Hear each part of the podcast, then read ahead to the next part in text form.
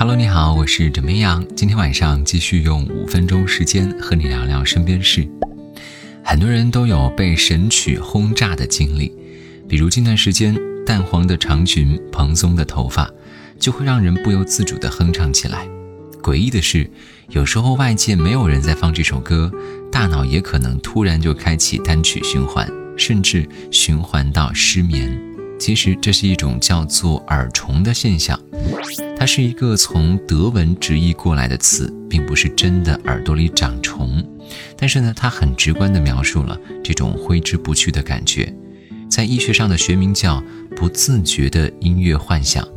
研究发现，有超过百分之九十的人每周会至少体验一次耳虫，其中经常听音乐的人的频率可能更高一些。一些旋律简单、重复的音乐特别容易触发耳虫，这也是流行歌或者洗脑神曲的特点。除了歌曲本身的节奏之外呢，还有几种情况也容易产生耳虫。比如说，最近总是在单曲循环某首歌，那么它就会在你不经意的情况下又出现在你的脑海当中了。而有些耳虫呢，是跟你的记忆绑定的，比方说小燕子，你的脑海可能就会想起《还珠格格》的主题曲《当》，包括各种不同的情绪和事件，也会在你大脑里响起不一样的 BGM。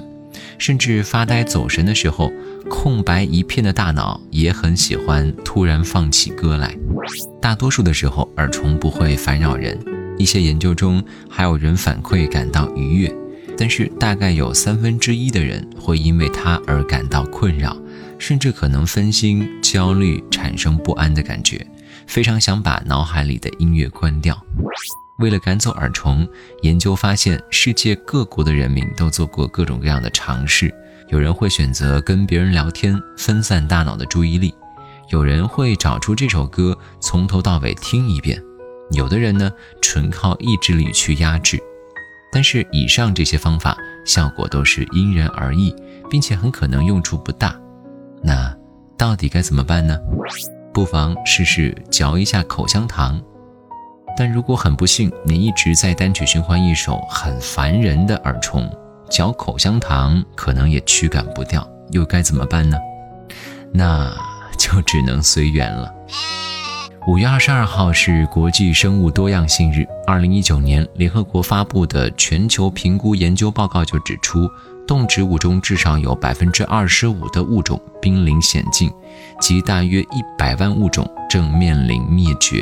其中很多将在几十年内就消失。人类活动是对生物多样性的最大威胁。拒食野味，拒绝野生制品，低碳生活，保护环境。我相信你可以做到。各位睡觉起来的时候，会不会总感觉腰酸呢？这个问题可能出在了你的睡姿上。为了保持脊柱的生理曲度，睡觉最好选择硬板床。上面呢铺上软硬合适的床垫，平躺时枕头高度适中，膝下垫个软枕。侧卧时枕头与肩膀保持同一高度，两个膝盖之间呢夹一个软枕头，这样不管是对腰椎还是颈椎都有放松作用。你还记得小时候看过的葫芦娃吗？近日，上海市集邮总公司表示，中国邮政定于六月一号发行动画葫芦娃。特种邮票一套六枚，邮票图案分别为七色葫芦、梦哭迷境、绝路逢生、水火奇功、巧夺如意、妻子连心。哎，我看了一下图片，都是满满的回忆。同时，自发行之日起，在全国指定的邮政网点集邮网厅出售。喜欢集邮的小伙伴可以关注了解一下了。好了。到周末了，希望各位能够好好的放松，调整一下忙碌的工作状态。跟你说晚安，好梦。